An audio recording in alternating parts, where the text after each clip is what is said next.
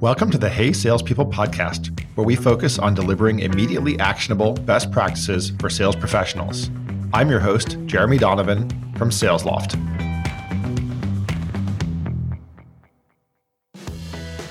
Hey, salespeople. Today it is my great pleasure to welcome Haley Katzman to the show. Welcome, Haley. Hi, Jeremy. Thanks for having me. Haley is the vice president of revenue strategy at HighSpot. And I'm sure folks know who HighSpot is, but just in case you've been living under a rock, they are a sales enablement platform that brings together content, training, coaching, and analysis. We're not going to talk so much about HighSpot, but one of Haley's responsibilities, in addition to running ops and analytics and account development, is that she actually and her team are responsible for enablement at HighSpot. So I thought no better t- person to talk to about HighSpot on HighSpot, basically like what's it like to run enablement at an enablement company. We'll get into some other topics also, but first, I love to get to know our guests by talking about things that I geek out on. And uh, Haley wanted to geek out a little bit on books. So, what have you been reading lately? Um, yeah, I've been reading a lot of different things. Um, one of the ones that um, I just finished up actually for, I think, is either a second or a third time, um, is actually Peak it is really about kind of the art and sales and how you can leverage analytics and insights in in the sales process. And they kind of bring together the sports world the science world the business world together. And um, i just i'll probably read it again sometime soon but i would i would definitely recommend that one. Uh, what's maybe one big if there is a big actionable takeaway from that book that you can apply in, in your daily life what what's one of the takeaways I would say that the big thing, it's kind of in the area of coaching. So I would say that it kind of makes you think in a different way about how you can acquire new abilities. And I think that a lot of times in sales, people either think like you have it or you don't. And it takes a more scientific approach into developing those new abilities and acquiring them. I really, really like that element because I'm I'm particularly passionate about coaching as it relates to sales, enablement, training, and in all areas. It's important for us to talk about that more so that people that don't necessarily have those skills yet today know that there is a path to getting there, um, but it takes hard work. I, I think that's almost unintentionally a natural transition into you know into into sales enablement. You know, as you think about the things that have been most impactful for you on sort of HighSpot on a HighSpot running an effective enablement program what, what are the things that are most critical to you?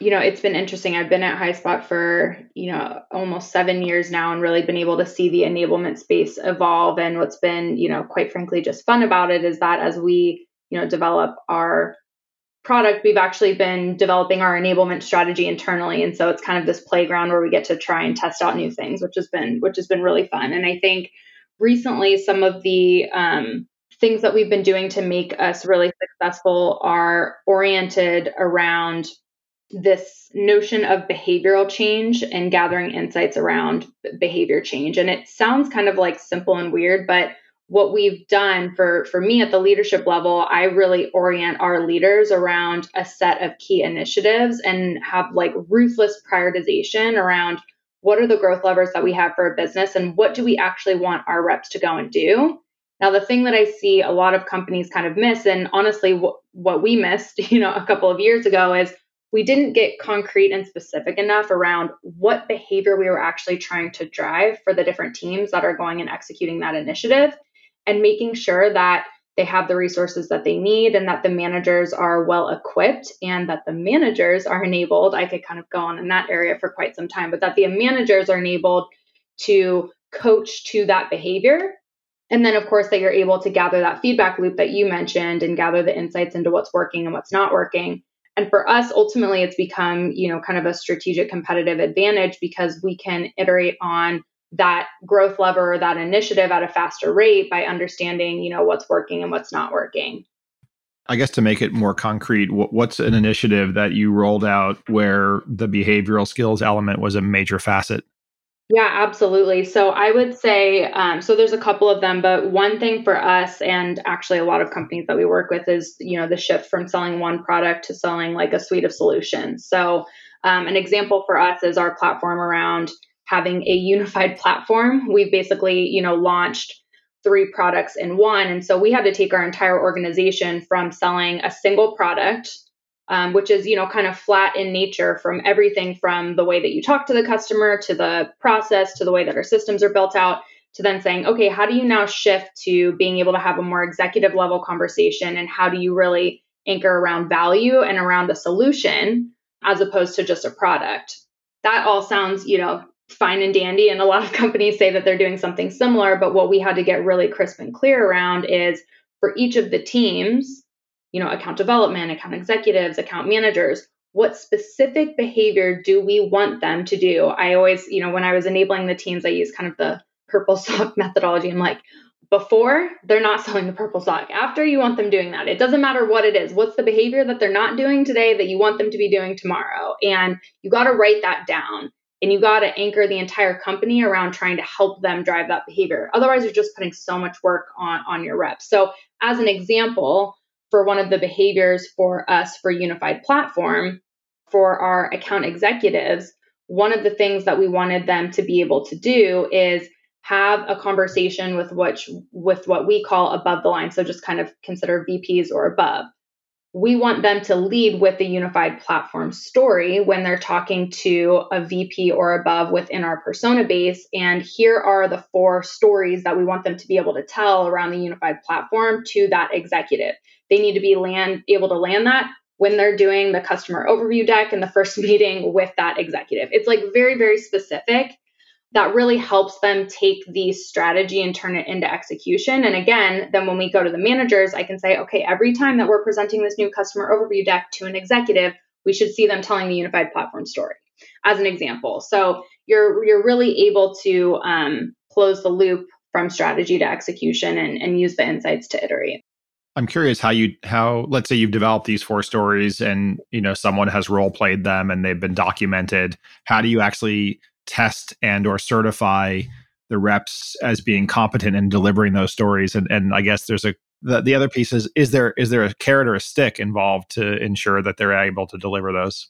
Uh, yeah really really good question. So i would say that for the first part we think about equip train coach as kind of like the framework that we use in order to execute that and i think your question is specifically kind of around the train area and so we talk about learn, practice, demonstrate. And so that element of certification that you mentioned is the third one, demonstrating it. And this is a key piece, not demonstrating it just in a simulation, but demonstrating it. In this case, it would be a prospect because those are account executives, but in a prospect conversation. So practice is where you're doing role play, where you're doing simulation. Obviously, we use our own technology to do that. But then the demonstrate is then they're actually submitting a recording of them doing that with a prospect so that then we can check that box. To your second point, I think it's actually kind of a cultural question in some ways, and it actually depends on the initiative.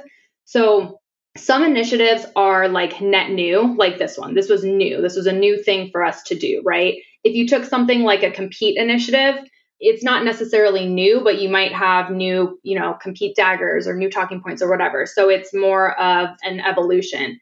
When you think about the kind of the carrot or the stick, for this one in particular, for Unified Platform, because it was new, we are quite frankly selling to our sellers. We want to find those early adopters, the people that lean into it. We're not, they're not going to get in trouble per se if they don't do it today. Now, in six months or a year from now, that might be a different story because it's not going to be as new. But we're looking for those early adopters, those high performers, so that we can capture those best practices and amplify those across the team the compete initiative, which is different, is you better be able to land those daggers. And if you're not, then your manager's gonna have a coaching conversation with you. So it kind of like comes down to the is it new or is it an uplift and evolution in an initiative that already exists and you're making more of a micro change as opposed to a macro one? I love the fact that they have to submit a recording with an actual prospect. I, I, think that's the first time I've heard that because so often the recordings are you sit in front of your camera and you probably record it three times trying it out. And then even then you may or may not actually ever deliver that. So this is a forcing mechanism that you have to get strong enough to, to deliver that. When they submit that and it gets reviewed, does it get reviewed by your enablement team and or by the first line manager who's going to give them feedback?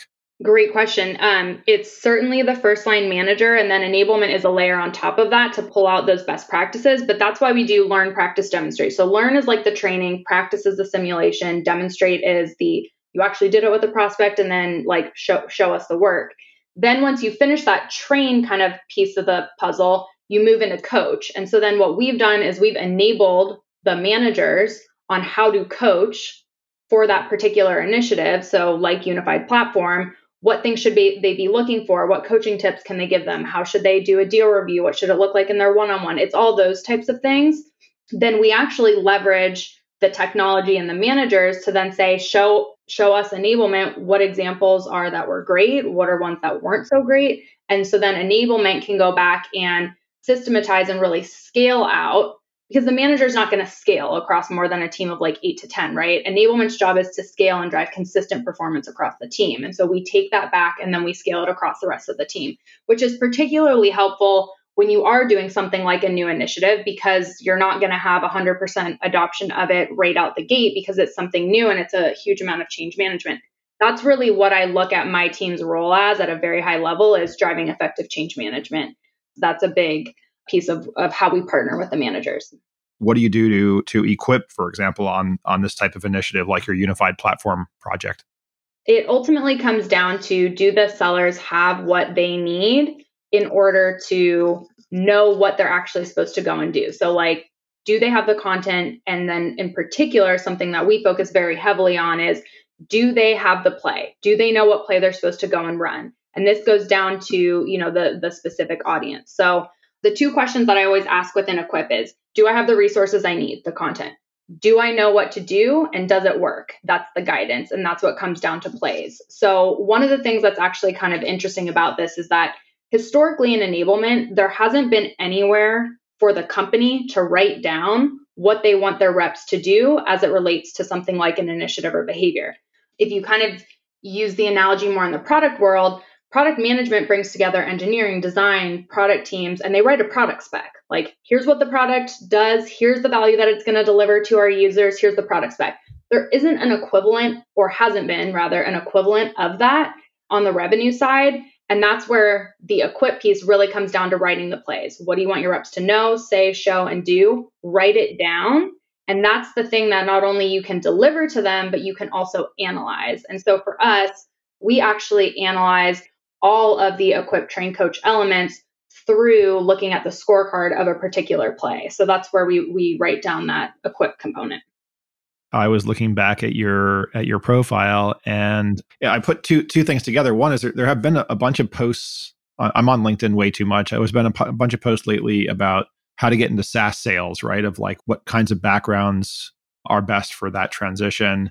And I even had someone, uh, a friend of mine, asked me recently she just became a manager and she needs to hire people and she you know she works for a they're an information services company but they sell much more SaaS like and she said I have this gut instinct that hiring people who come from SaaS is better than hiring people who come from services or elsewhere. I'm curious your take. So for me um, respectfully I would disagree with with the um, the person that you spoke with. Um, I think that if you do not have the resources or strategy on how to onboard and you know ramp someone up effectively into the industry then yes it's easier to potentially easier to take someone from you know a similar type of sales process or sales role or go to market approach and you know kind of rip and replace. The reason that i kind of um, would push back against that is something that I'm particularly passionate about is not just hiring someone within our organization, but I really want them to be able to grow and thrive and build their career within our organization. And so when I remember, you know, when I was hiring our first 5, 10, 15, and now I don't know, I think I've hired probably 350 or 400, eh, you know, ADRs over the course of the past couple of years, maybe even more. But I'm interviewing thinking about what their third job's going to be, not what their first job is going to be. What's their third? What's their fourth job? And I think that there are certain attributes that people have, whether you are in SaaS sales, whether you are, you know, like you mentioned, I was, you know, selling vitamin water in the back room of a grocery store when I worked at Coca Cola. I was selling, you know, leases when I was in commercial real estate. And there are certain things like coachability, competitive nature, being able to, you know, problem solve, critical thinking um, having grit, those things that are harder to teach. Um, I can teach you how to sell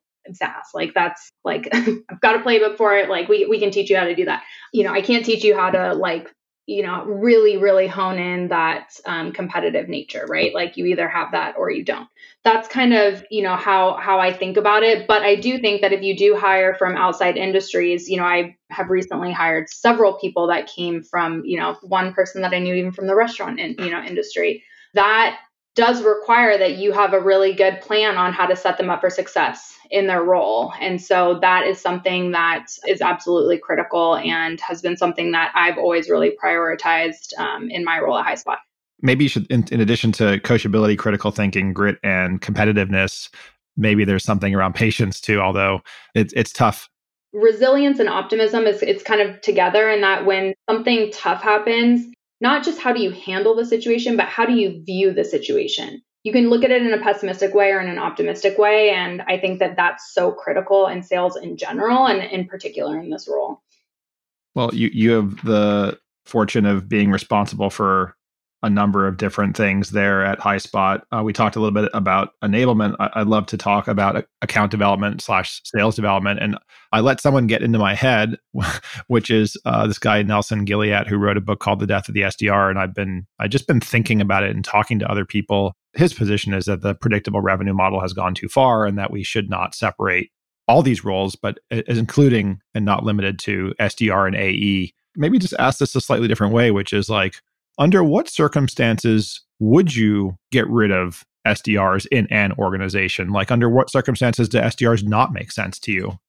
So, let me maybe answer that and then I can kind of give my perspective on the topic overall. It's something I'd say I'm pretty passionate about. Um, so, I would say that I could maybe see getting rid of that role in a highly, highly, highly transactional sales process with a very, very short sales cycle. I'm talking like, you know, under a month maybe even, you know, under 2 weeks. What's the why behind that?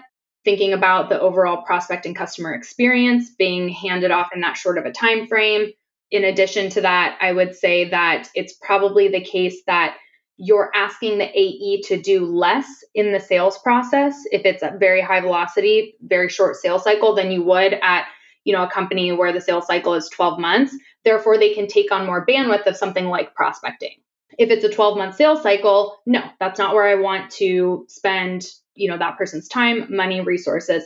I do think though that, you know, to this topic overall, when you say things like, you know, death of the SDR, I think it's really important to define what you mean when you say an SDR. And something that, you know, back to what I mentioned, um, how I kind of approached our go to market in a very different way when it came to HighSpot is that we actually define what the SDR does in a little bit of a different way than what I've seen at most companies. Now, I'm sure there's other companies doing something similar, but our ADRs take it further down the sales process. So they conduct the first discovery themselves.